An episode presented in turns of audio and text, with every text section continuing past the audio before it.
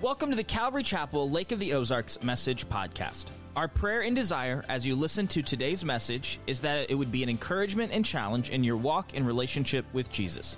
If you'd like more information about our church, please visit us online at ccloto.org or download our app in your app store today. Now, let's jump into today's message together.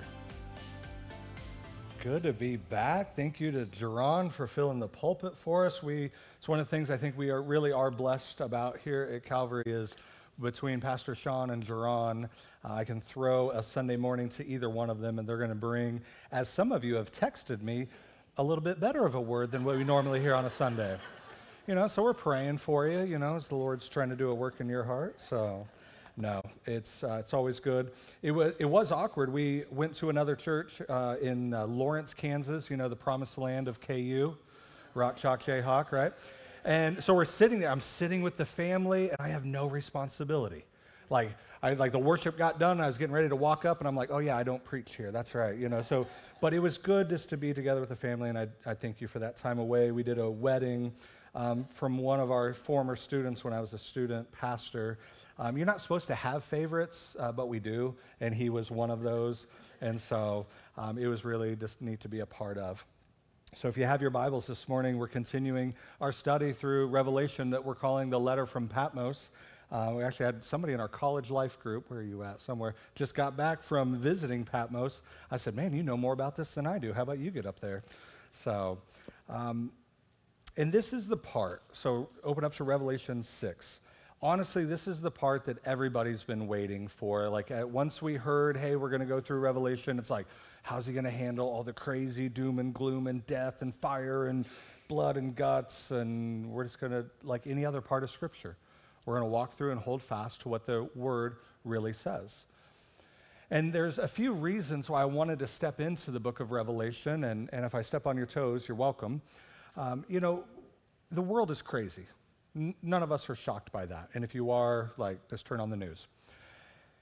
And a lot of times we will see things that are going on in the world and we want to run straight to Scripture and try to find the identifiers and say, oh, well, is that the Antichrist? Or is that the mark of the beast? Or is this one of the trumpets? Or is this one of the you know, seals? Is this one of the bowls? Is, like, and we try to identify these things, and, and a lot of times it leads us into bad theology. So much that people have not just ruined their lives, but lost their lives over things like that. Because the other reason that I wanted to step into Revelation is when you look at any of the Christian cults that have affected the landscape of human history for us, a lot of times there's a twisting of the book of Revelation. And the first one that just comes to the top of my mind anytime we kind of discuss that topic is back in like 93, 94 down in Waco, Texas with the Branch Davidians and David Koresh. His main teaching was on the seven seals that we're going to walk through this morning.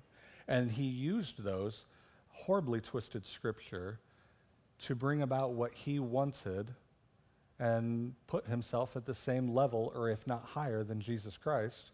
And there's even you know, the idea that they thought he would return after that whole thing happened in Waco and he was killed, that they were expecting a resurrection from him, some of his followers that left early. And so there's just, there's a need for us to have, you know, consistent biblical teaching. And what, what does this really say? Not, not from a Instagram reel, not from a cult, or, but just taking the word like we would any other book verse by verse, chapter by chapter, put it in its context, where does other scriptures speak to it, and so that we can read this. Because again, the book of Revelation is a book of hope, it's a book of encouragement. And so, and so we have to challenge the mentality of why is there so much doom and gloom and like, eh, some people thought I was crazy to go into the book of Revelation. You're really going to preach that? It's like, I, I didn't get that pushback on Matthew. You know, nobody was like, really? Gospel of Matthew? Like, that's bold. That's bold, Pastor. Like, no, it's the Word of God. And it was written and preserved for us. This is for the church. And so, as we are walking through this, and we're going to get into some of these crazy events of it, like it's, it's going to get crazy. But we have to understand a few things before. There's been about three universal judgments upon all of human history, right? So if you've been in a, uh, like me, I grew up in a, a, Southern Baptist church with my grandparents, pews, organ, piano, hymns, Sunday school. And Sunday school, like you always learned about Noah's Ark. First time that God poured out his judgment on all of humanity, right? And it was so impactful that we paint it in every children's nursery from then on out. you know, we always paint the animals, but we never paint the other, you know, all of humanity banging on the side of the ark, wanting in that are going to be destroyed. I don't know why they don't put that part in there. We're like, if we're going to be biblical, let's be biblical. But that is the first universal judgment that God poured out on all of human history. And we have the rainbow as that covenant to say that God will not destroy the earth by water. That is a covenant that we hold to. And then we fast forward a little bit, what we're walking through right now, and we're starting this seven year period called the tribulation, where this is another universal judgment of God that He's pouring out on all of human history. Where the first one was by water, and we understand this one's going to be, there's going to be a lot of fire to this one, right? So as we walk through the seals and the trumpets and the bowls, there's going to be a lot of fire with it. And there's a refining that's going to be happening, and that's, that's the focus of this one. But there's still one more universal judgment that was poured out on all humanity. And if we don't know and understand it well, none of the events that we're going to talk about in the coming chapters of Revelation, as we understand the outpouring of God's judgment on earth, they won't make sense. Because that third one was the cross of Christ. That he poured out his judgment for all humanity, and he made him who knew no sin to be sin for us. So all of his judgment and wrath poured out on Christ. For God so loved the world that he gave his only begotten Son. And then obviously we're going to talk about that response that any of us who believe in him will not perish, will not have to endure that wrath. Christ satisfied all of it, and that we could have eternal life in him. It's kind of like this. Let's say you uh, have a couple credit cards and you just rack them up, right? Again, Old Navy having a deal, you got to go, right? So you rack up some credit card debt and you're under massive debt. But somebody comes along and says, I want to pay that debt off for you. You have the opportunity to say yes, and you could be debt free, and someone else pays your debts. Or God is so gracious to us, He gives us free will that we can reject that offer to have our debt paid. And so if we refuse to allow somebody to pay our debt, so let's go with the old Navy credit card, there's going to be consequences. There's going to be repercussions. There's going to be, it should impact your life a little bit, you know. In the same way, that if we reject the offer to have our debt forgiven by simply just putting our tra- trust and our faith, I was trying to combine those words, trust and our faith in Jesus to have our debt forgiven. If we refuse that, there's going to be consequences with that. Like with anything, we make our decisions and our decisions make us.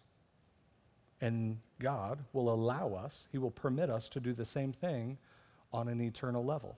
That if you want to refuse His free gift of salvation and you do not want Him to pay off your sinful debt and you want to remain, keep that remained upon you, He'll allow it. He will not force you into a relationship with him. He's a gentleman that way. But there will be consequences for it. There will be things that your the trajectory of your life will probably look different than those that have placed their faith in Christ. And that's what chapter 6 is about. And that's what starts this. Because when we read these events and we read the things that are going to happen, we don't want to look at these and try to interpret God because it's going to skew us. How could a loving God do these things? That loving God went to the cross to pay that debt. You rejected the love of God, you rejected the grace of God. And that has repercussions from it. Those, those have consequences for it. And that's where we're picking up in chapter 6. Because we can't ignore everything that we've already read and studied. And we've already seen where the church is in the throne room, sitting around the throne with God. We are, as I was saying in first service, we're in the balcony looking down on earth and seeing how this is going on. This is not reserved for us to experience and to endure. The church is going to be raptured, caught up, as First Thessalonians tells us. Then his wrath is going to be poured out. And so understand that that free gift of salvation is not just a salvation to and a deliverance to God and a right relationship with Him, which is more than enough reason for any of us, but it's also a deliverance from, because His wrath has to be poured out on sin, or God would not be just. He can't just wink at sin and be like, oh, it's not a big deal. You know, yeah, this time I'll, I'll, I'll let it slide, but, you know, maybe next time I'll get you. No all sin has to be punished. But he does not want to pour out his punishment on us. That's not his desire. He doesn't desire any to perish, but to all to come to a saving relationship with him. But if we reject that, what's that going to look like? Revelation chapter 6. Now I watched when the Lamb opened one of the seven seals, and I heard one of the four living creatures with a voice like thunder come. And I looked, and behold, a white horse, and its rider had a bow, and a crown was given to him. And he came out conquering and to conquer. When he opened the second seal, I heard the second living creature say, Come. And out came another horse, bright red. Its rider was permitted to take peace from the earth, so that people should slay one another. And he was given a great sword. When he opened the third seal, I heard the third living creature say, Come. And I looked, and behold, a black horse, and its rider had a pair of scales in his hands. And I heard what seemed to be a voice in the midst of the four living creatures saying, A quart of wheat for a denarius, and three quarts of barley for a denarius, and do not harm the oil and wine. When I opened the fourth seal, or when he opened the fourth seal, I heard the voice of the fourth living creature say, Come. And I looked, and behold, a pale horse, and its rider's name was Death, and Hades followed him. And they were given authority over a fourth of the earth to kill with sword, and with famine, with pestilence, and by wild beasts of the earth. When he opened when he opened the fifth seal, I saw under the altar the souls of those who had been slain for the word of God and for the witness they had borne. They cried out with a loud voice, O sovereign Lord, holy and true, how long before you will judge and avenge our blood on those who dwell on the earth? Then they were each given a white robe and told to rest a little longer until the number of their fellow servants and their brothers should be complete who were to be killed as they themselves had been. And when I opened the sixth, when he opened the sixth seal, I looked, and behold, there was a great earthquake. And the sun became black as sackcloth. And the full moon became like blood, and the stars of the sky fell to the earth as a fig tree sheds its winter fruit when shaken by a gale. The sky vanished like a scroll that is being rolled up, and every mountain and island was removed from its place. Then the kings of the earth and the great ones and the generals and the rich and the powerful and everyone, slave and free, hid themselves in caves and among rocks of the mountains, calling to the mountains and the rocks, Fall on us, hide us from the face of him who is seated on the throne and from the wrath of the Lamb. For the great day of their wrath has come, and who can stand? It's an important question at the end that they're shouting about as they are calling. It's so, it's going to be so incredibly distraught and painful. Like, you can't even put adjectives to it well, that they're calling for mountains and rocks just to fall on them. That whatever that would endure has to be better than the wrath of him who sits on the throne and the wrath of the Lamb. You know, some theologians say, oh, this isn't the wrath of God yet. It's not really happening. But you hear them almost saying, like, this is it. And to be very honest, this is just the first of three waves of what God is going to do through this seven year period called the tribulation. And so we see here the what is kind of known, at least in, in our culture, the, the four horsemen of the apocalypse. And we have different color horses, different riders, and they mean different things. And, you know, one of the questions that we've been trying to answer well as we walk through Revelation is, you know, is this literal is this figurative? Is this symbolic? And what we know is each of those are rooted in a reality. Right? I mean, the very simple, we've talked about it before. Like if I say, hey, my grandma kicked the bucket, we, we understand that's a figurative way to describe and articulate a reality that is happening. And so, in the same way, like, is there really going to be horsemen? Is there really going to be different colored horses? You know, I thought that was Wizard of Oz, not the book of Revelation. Horsemen, like, is that really what's going to happen? What's that going to look like? Is what John, what he's looking at, and what's really going to happen on earth, what we know it's rooted in a reality. And, and John is writing to the best of his ability at that point to us as the church. Again, this book is for us as the church, as a hope and an encouragement that God will not allow sin to continue on, that He is bringing an end to transgression, as Daniel chapter 9 tells us. Well, what do those events look like? Doesn't look good. looks good for us because we are not destined to endure the wrath of God. But it doesn't look good for those that reject, again, that free gift of salvation. And we have to understand that nobody's going to be through this and looking at God, shaking their fist and thinking like, why am I here? Like you treated me so unfairly. Like I totally would have went with you. We see at the end they run from God. But at the same breath, because like we're reading these and it's like, wow, like that's the God that we serve? Like why wouldn't he want to save people from this? There's still one more chapter. Chapter 7 is a parenthetical chapter that are describing the events that are happening during this time. So hold fast to that. Because we, as the church, there's nothing more that you want to get the church fired up about is talking about revival. We would love for an outpouring of the Holy Spirit and revival where there would just be another Jesus movement, like the movie they made, you know, and happening out in California, which was really all over the entire world. We, know, we, know, we want another revival where people just in, in mass quantities are coming to the Lord and having a saving relationship with Him. You know, the greatest revival described in Scripture is going to be in the tribulation. That even as God is pouring out His wrath, and I believe He's doing it in a very ordered way as an extension of His mercy. Because in doing that, those that have a heart hardened towards God, it's further hardened but those whose heart would soften to the Lord, even in the tribulation, will turn to Him in salvation. Will it be a hard life for them? Absolutely, and we'll get to that next week. But we see God's grace and His mercy going forward. And so these seven horsemen, we get the first guy, he's, he's on a white horse. And a lot of theologians, there's the big discussion is this Jesus? Is this the Antichrist? Is this somebody else? You know, is this a picture of the Parthians who took over Rome at one battle? Like, what is this? And we have to look at that because uh, a lot of times we'll see white horse, like, oh, that has to be Jesus because we know he's riding in on a white horse. But we also have to understand a counterfeit is going to look very much like the exact same.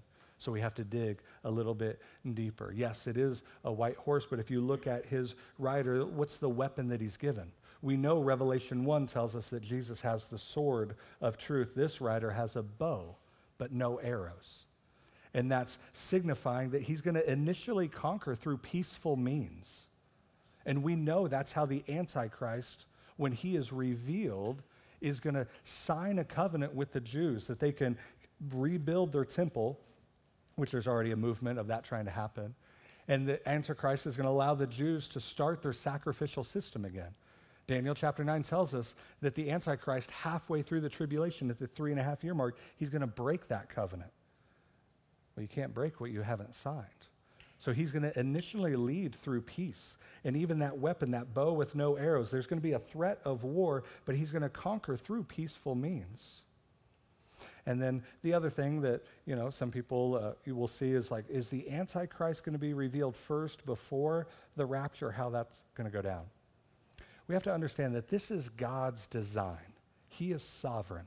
He is not being reactive. God is proactively leading these events. Satan, the enemy, is not omniscient. He doesn't know what God is going to do. God is leading in this. He is absolutely sovereign. And so Satan is merely responding. So once the church is raptured, that is going to be the signal to the enemy to reveal the Antichrist. And that is key for us. Because think about it. if Satan doesn't know when the rapture is, which he doesn't, that means he has to have a man on the podium ready to go at any given notice. And have we had some men of just pure evil through almost every generation of human history? Absolutely. Because Satan has to have a man ready to go because he doesn't know the day of the hour. Why? Because it is our God who is leading in this. This is not God being reactive, like, oop, Satan's doing something, let's try to fix it. No, this is God culminating the events of human history that's leading in it. And Satan, in this final rebellion, is the one. And so he, I mean, like a part of the wrath of God that is being poured out in this first seal is that he is permitting and allowing for the Antichrist to be revealed. Like that is a wrath of God that this Antichrist is going to be allowed to be revealed. And he's going to give a crown to him. You know, not a diadema, that's a crown of a kingly crown. That's what Jesus wears, and we'll read about that like Revelation 19 20. He's given a Stephanos crown, which means a victor's crown. That the wrath of God is going to allow this Antichrist to have victory, that he's going to come in conquering and to conquer. Now, if you're sitting next to the person and you kind of like them a little bit and you both have a Bible, one of you could keep Revelation 6 open, and the other one, if you want to turn to Matthew 24, you're going to see a nice parallel between these two passages. And we know Matthew 24 is to be the Olivet Discourse. And we think Jesus is going to be talking about the church age. Uh, a lot of uh, theologians believe that about Matthew 24, but he's really referencing what's going to happen in the tribulation. See, the Jews at that time rejected Christ as the Messiah. They didn't understand the church age. And so he just kind of skips that whole part and says, all right, let's pick back up the story of where the Jews are going to be in the main story of the narrative of what God's doing. And so that's the tribulation. And you can see these go by because as the first seal is broken, and that's the Antichrist, Matthew 24 5 says that many will come in my name, that there's going to be many Antichrists that will all culminate in one. So there's always been men throughout human history that claim to be Christ, and they're not. Actually, I did a study uh, with my students one time. We were talking about this, um, and this was just a couple years ago, so I'm sure the numbers haven't changed drastically. Hopefully not. But there were 44 men or women that were alive at that time to believe that they were the reincarnated Jesus Christ. 44. Now, I know there's like 7.5 billion people on the earth, but I'm just thinking that's a high number. That's a high number. So there's already many coming in the name saying, oh, yeah, I'm Jesus. That was David Koresh. He said that he was the Christ.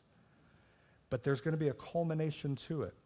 And if you look at 1 Thessalonians 5 3, so we're going to be kind of all over the place a little bit. So 1 Thessalonians 5, chapter, chapter 5, verse 3 says, While people are saying there is peace and security, then sudden destruction will come upon them as labor pains come upon a pregnant woman, and they will not escape fits very well towards the end of it. And so you're thinking about this. Like put the put all the events together. So right now, let's do a little bit of math, right? And we're not going to do uh, eight and a half or any of that. Like we're going to keep whole numbers. We're going to keep it kindergarten level. Like I know my education, okay? So roughly, if you round, there's about eight billion people on Earth. Eight billion. And if uh, Wikipedia is right, which it's not, um, they say there's about two and a half billion Christians on earth. And if they're right and they can judge the hearts of people, let's, let's just go with that number because it's pretty good. Two and a half billion people are going to be raptured out, and I think all children will as well. Think about that. Two and a half billion plus, I think all kids will be raptured up. The world that is left will have to answer that. And I have some theories, but that's for another sermon. How is the world going to account for 2 billion people to suddenly be gone? And what's First Thessalonians tell us? Scripture tells us that the world is going to act like, oh, yeah, we're in peace. Everything's good. Life's never been better. Really? 2 billion people gone and life's never been better? Really? Keep going.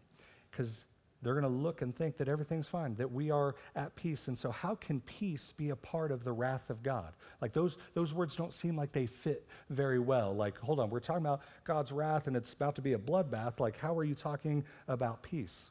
Well, who's bringing peace? And I'm going to use the air quotes on that word. See, Jesus says, I will give you peace. not like the world gives that I give. I'm going to give you true peace. But who's bringing peace here? The Antichrist. That's not true peace then. It's going to be a facade of that. It's going to be very deceptive of that. And so when we think about who this Antichrist is, it's not going to be some little red devil with horns and a tail and riding around on a white horse. I think it needs to be a very diplomatic leader. So much that the world is going to want to unite together into one nation. Why do we need separate leaders dealing with things? This guy is so good. We need him to lead everything. This is this like, out of all the years of human history of different nations fighting against, they've never had a leader like this person. Like, that's the level of deception. Yes, the enemy only wants to steal, kill, and destroy, but nobody ever said that that was going to be his first move on the chessboard. He's going to come conquering and to conquer, but he's going to start with peaceful means. And so think about that even for us today, even though we as the church will not endure this, but it does beg the question for us. If we find peace even now, today, in anything or anyone other than Jesus, is that really true peace? Oh, if I could just get that job promotion. Oh, if we could just get that house. Oh, if we could just buy that one car. If he'll just say, you know, get off his backside and ask me to marry him, then my life would be better. If she would just say yes to the dance there's a lot of things that we put on the throne of our heart for peace. But if it's not Christ, that's not true peace. And whatever you're yearning for, you made it your idol, and that's your personal little Jesus that will only fail you because it's not truly Christ. And so we have to see that just as these people in this tribulation are going to be deceived with this person leading that's going to provide peace, we do the same thing in little things or people in our own lives. That we truly need to look to Christ for true peace of our heart and our soul. And then we have seal number two. It's a red horse with war and conflict. So Matthew 24, verses 6 and 7 reference that. There's going to be wars and rumors of wars. And this is not just like, a, a, it's going to be more than just a war of nation versus nation, but I think the increase of murder is going to be astounding. It's going to be like normal, everyday kind of things. Some of you probably are thinking, well, that sounds like what we're dealing with right now. This is the normal course of human history. This is going to be increased to a divine level. And then we have a black horse. This is the third seal, and the black horse is a symbol of famine and the rider is going to be holding a pair of scales, which is a symbol of commerce, and there's going to be a control of commodity prices. And because it's going to be scarce and the prices are going to go up, there's going to be increased famine. You know, and again, we sometimes we might think that like, and this is going to be again more than a three percent inflation.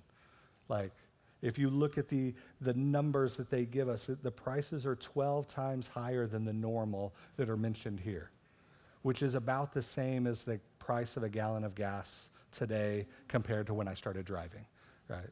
Like we think like, oh, prices are inc- eh, crazy right now. It's going to be to a divine level. And he's going to use, like one commentator says, that each rider on each horse, that's actually the Antichrist. That's, that's some agents of the enemy, that he's going to use all of these things for his control.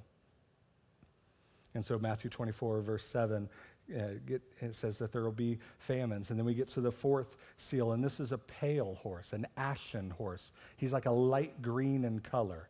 But like, oh, that sounds kind of pretty. Nice light green. No, it's supposed to mimic the color of a human corpse. Yeah, not the color you want to paint your living room, okay? Like, don't walk into Menards and be like, uh, I need like a light, corpsey green. You got something like that? Like, they, they will call the cops on you. And the rider is named Death, and Hades is going to follow after him. So death claims the material part of a person, but Hades claims the immaterial. Hades, we understand, not Greek mythology, but Hades is the place of the undead. And let that sobering fact hit you. Verse 8 they were given authority over a fourth of the earth to kill. So we take our 8 billion, we take out our 2.5 billion that are going to be raptured up if that's truly what the church is. And we're left with, go with six, because I don't do math very well. A fourth of six, 1.5 billion people would be killed within the first four seals of the tribulation. That's sobering. And this is only the, per se, the first wave of three. That half the world's population pretty much will be gone, either raptured or through the first four. And we still got a couple more seals to go. Like the immense death is just pointing just to this wrath that is being poured about. And then we go from those four seals, and then we're looking at earth, right? And then we see this response in heaven. So you go to seal number five. And here we have a martyred saints, right? This, this fifth seal is opened, and under the altar, there's souls of those who had been slain for the word of God and for the witness that they had borne. And they're crying out, Sovereign Lord, holy and true, how long before you're going to judge and avenge our blood on those who dwell on the earth? And they're given a, a white robe, and they said, Just a little bit longer. Just rest a little bit more because there's still more they're going to be collected together with you. There's still people that are going to die for their faith. Again, I think in the tribulation will be one of the greatest revivals and the seven years has have so many people that'll come to faith in Jesus. The problem, the issue, the struggle that we have is most will be killed because of their faith for it. I think this is a glimpse of what we'll see in the later parts of chapter 7 when John sees a great multitude. And one of the elders walks up to John and says, You know who those people are? And John says, I have no idea who those people are. And he goes, Those are those that were killed, that were martyred for their faith in the tribulation. That John couldn't number them. He could number the 144,000 that are sealed evangelists, but he couldn't number the great multitude that would be killed in the tribulation for their faith. And this group here is the, is the fifth seal that they are crying out. And so, how long will you judge? How long until you're going to judge and avenge our blood on those who are on the earth? And so, this is different than us. Again, another uh, uh, interpretational. Some people believe this is all martyrs. But as you look at those, even what they're saying, how long will you avenge our blood? Those who dwell on the earth. And so, if we're in that time, they're, they're, they're talking within the time period in which they were killed, which is the tribulation. So, these tribulation saints are these martyrs crying out to God. And now, even for us, you know, like, let's talk about that word martyr, okay? Because a lot of times we hear that and we think, oh, I need to be a martyr for my faith. I need to die for Jesus, and like, there's nothing greater there for it. Like, don't get that mentality where you got to, you know, after service, like go out, try to find somebody that's going to kill you for your faith. Like, it's not, that's not what it is. See, in the original Greek, the word martyr really just means witness. To be a witness, give testimony of the goodness of God. Give testimony, give a defense of the hope that you have within you of Christ. Be a witness for your faith. The idea that martyr was in a, in a sense of being killed for it was just how common that happened to New Testament believers. That as they continued to give witness of the grace of God, they were killed time and time again. We, I mean, clear very closely even to the time of Jesus. That, that that first early church, I mean, Nero took Christians, put them on poles, lit them on fire, and that's how he lit up his back garden. Invited his friends over. Hey, let's have a little night party. Oh, yeah, I'll turn the lights on bright. Don't worry. We'll be able to see everything that we want to do and he lit his backyard with Christians l- on fire. And they were martyred for their faith. But we think of martyr as it's only in, in which we die. Martyr is not just the, the context of how we, the manner in which we die, but a martyr is made in the manner in which we live. We all are called to be martyrs. We're all called to be witnesses unto Christ. I mean, that's what Acts 1 8 says that the power of the Holy Spirit will come upon you and you will be my witnesses. You will be my martyrs in Jerusalem, Judea, Samaria, to the remotest parts of the earth. So the same thing for us. We want the power of the Holy Spirit to come upon us. We want to be his witnesses in Osage Beach. And then Camdenton and Eldon. I'll let you figure out which one's Samaria. if you know the joke, there you go. They were considered half breeds, so they were, they were looked upon, down upon and then to the remotest parts of the earth. We're called to be his witnesses. Now, if our faith, our witness to Christ causes our physical life to end, so be it. what would Paul say? To live is Christ and to die is gain. How beautiful it would be if the church really believed in that. That's why you couldn't shake a guy like Paul. Paul, you need to quit preaching the gospel or we're going to kill you. Really? You would kill me and send me to be with the Lord? I don't have to endure this anymore? Well, no, you don't want to do that. You're too excited about it. Like, how about you just quit? How about you just quit preaching the gospel like that? I think of like Eh, Shadrach, Meshach, and Abednego looking at Nebuchadnezzar, like, we don't need to answer you in this. God will save us or we're going to be with them, but we're not going to stop. And it's the same for us as the church. We're not going to stop preaching the gospel. And so now we have the sixth seal. And this is the response on earth. And not just on earth, but a response almost of the earth. Because think that go back to Genesis 3 when, when there was the fall of man and, and God curses, uh, you know, he curses the serpent, he curses the women. Sorry, I don't know how to tell you that. And he curses the earth. Even Romans 8 tells us that the earth groans. Like there's, it's almost like a, like I don't want this upon me.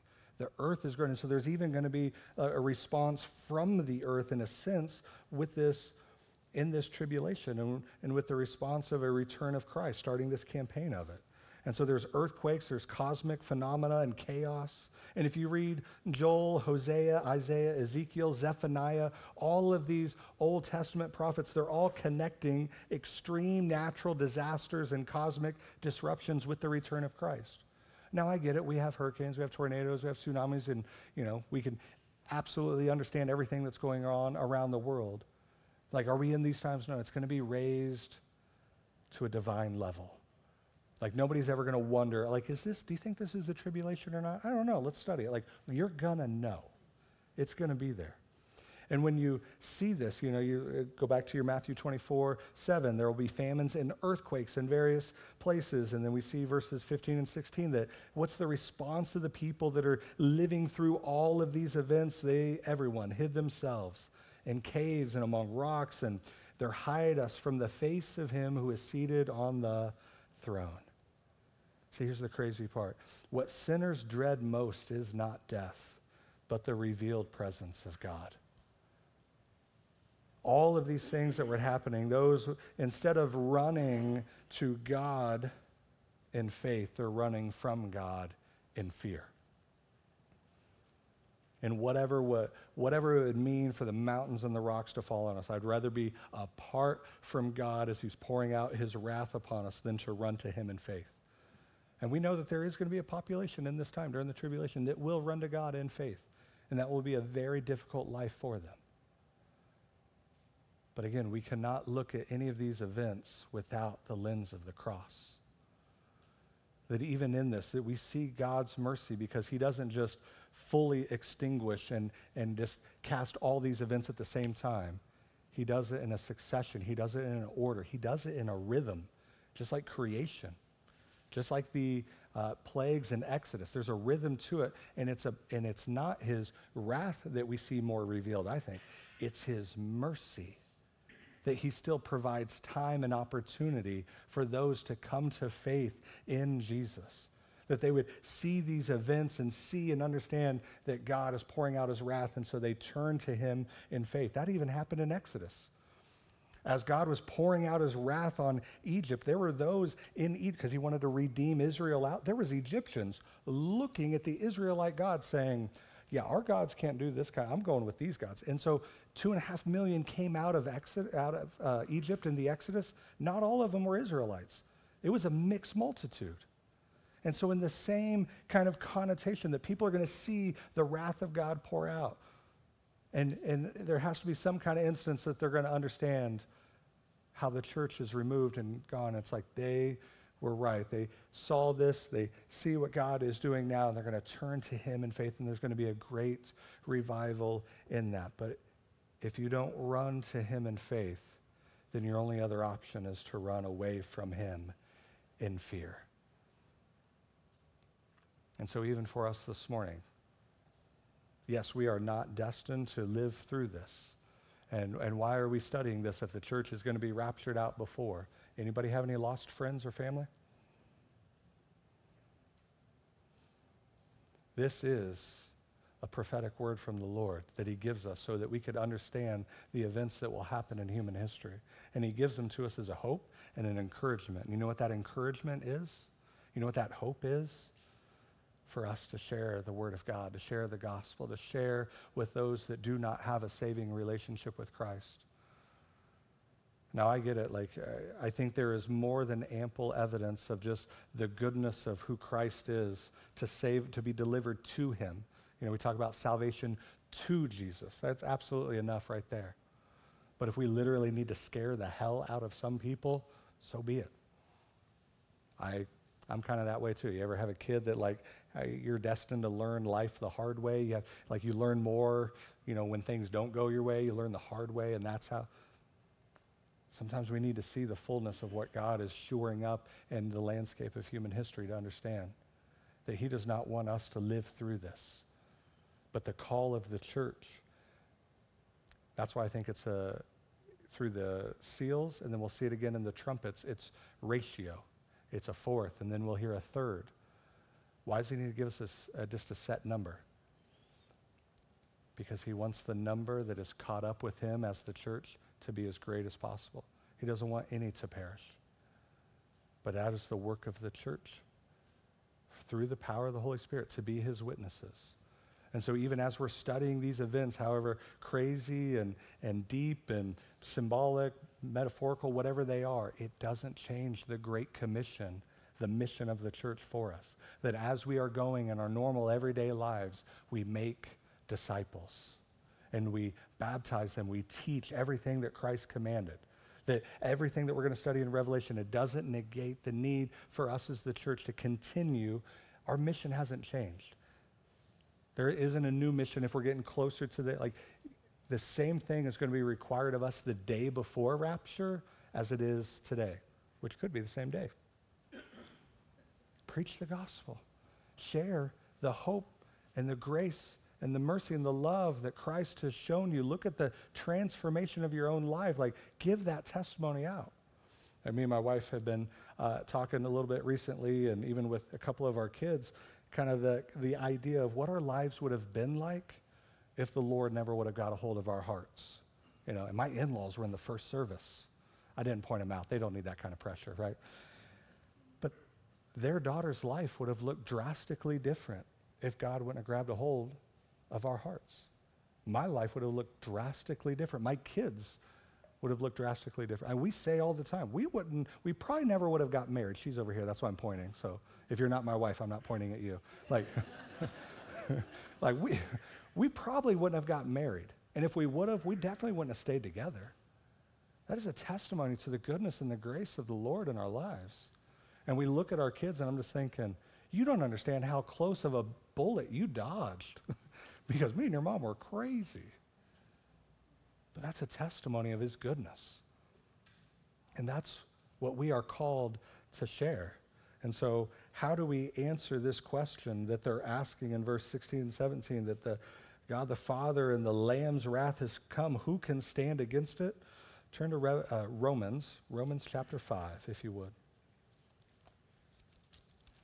Romans chapter 5, verse 1. Therefore, so you, you got to read Romans 1 to 4 to understand that. Therefore, since we have been justified, we've been saved by faith we have peace with God, meaning that when we weren't saved and we didn't have our faith in God, we weren't at peace with God. We we're actually in conflict with God. But because we've been justified by our faith, we have peace with God through our Lord Jesus Christ. Through him, Jesus, we have also obtained access by faith, again in Jesus, into this grace in which we stand. So who can stand? Him who has placed their faith in Christ, and we rejoice in the hope of the glory of God. That even as God is pouring out his wrath on the earth during this tribulation, this is a hope and an encouragement for us. Why? Because God is just, and all sin must be punished. God is just. He, he's not going to wink at any sin. He's not going to be like, oh, you got away with it this time, but maybe not next time. No. All sin must be punished. His wrath must be poured out on all sin. And it either can be poured out on Christ who took our sin, who canceled our debt, or we can remain, keep that debt remained on us, but then we're going to endure the wrath of God. Who can stand? Only him who has placed their faith in Jesus. And so if you go to 1 Corinthians, so it should be Romans, and it's the next book, 1 Corinthians chapter 15. I think is the, one of the greatest chapters that we have to defend the resurrection of Christ. Um, I believe there's a portion here that Paul delivers to us. Verse 3 says that it was already formulated probably two to four years after the resurrection of Jesus. It's called a creed, and we have those in Scripture. But look at verse 1. Now I would remind you, brothers, of the gospel I preached to you, which you received, in which you stand, and by which you are being saved, if you hold fast to the word I preached to you, unless you believed in vain. We have to understand that Jesus Christ is our propitiation. That's what 1 John 2 2 tells us. That big fancy word means that God suffered, Jesus suffered and fulfilled, He satisfied the wrath of God for us. That is why we will not be on earth to endure any one drop of the wrath of God, because that would mean that Christ is not our propitiation. That would say that Christ is not enough, He is not sufficient, but He is.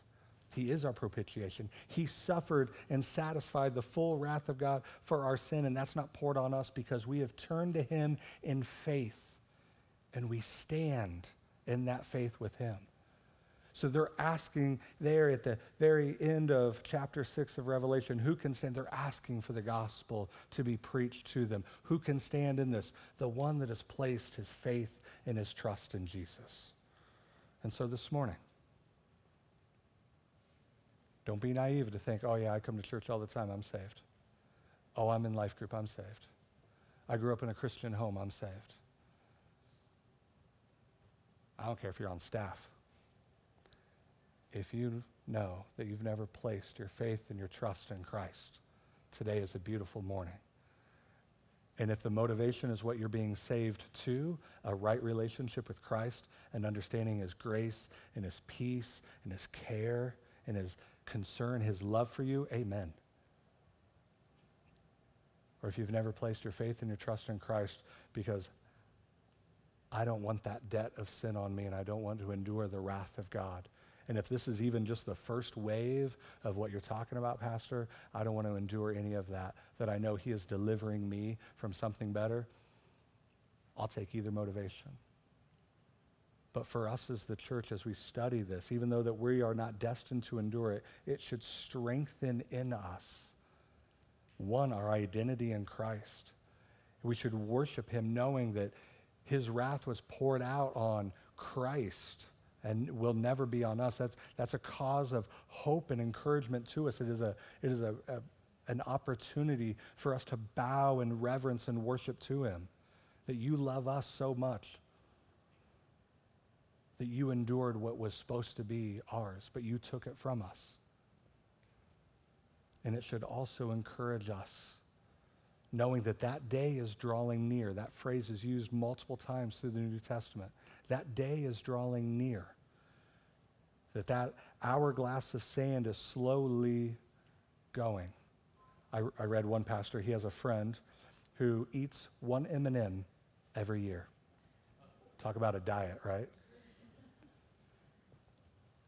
He took, eight, he, he, took his age minus 80, put that many M&Ms in a jar, and at the end of every year, he has one M&M, knowing that that's, there's a visual reminder of what he has left. And the encouragement is, will I be found faithful in what Christ wants to see in me and my remaining M&Ms? What am I going to use my life for? That our life is but a mist, we are a vapor, but our short time here could be of such great significance, not just in our own life, but imagine standing in glory and you're hearing, as John was talking about, all this worship that is going on. And then there would be individuals that would say, I'm here because you shared the good news of Christ with me.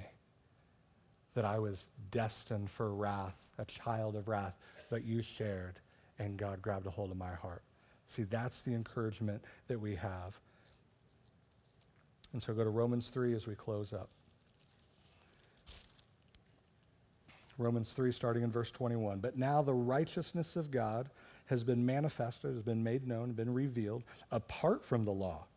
So we don't need the law. It's apart from the law. The righteousness of God apart from the law. The law could never bring, could never save us. Although the law and the prophets bear witness to it, the righteousness of God through faith in Jesus Christ for all who believe.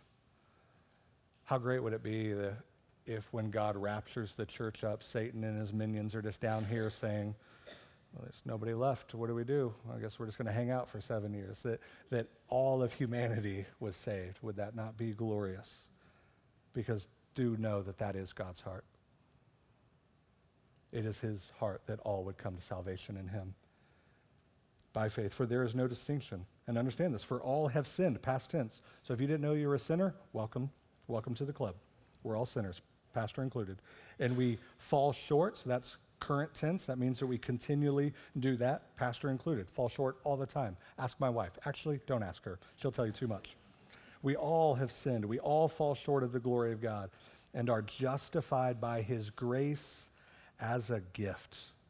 Yeah, like sharing our faith, evangelism, preach the gospel, those are kind of some weird, might freak you out kind of terms, like, I'm not an evangelist. But don't we love to give good gifts? Like, who doesn't love that, right? Let's just be good gift givers. And we have the greatest gift to give people that probably have never received the greatest gift ever.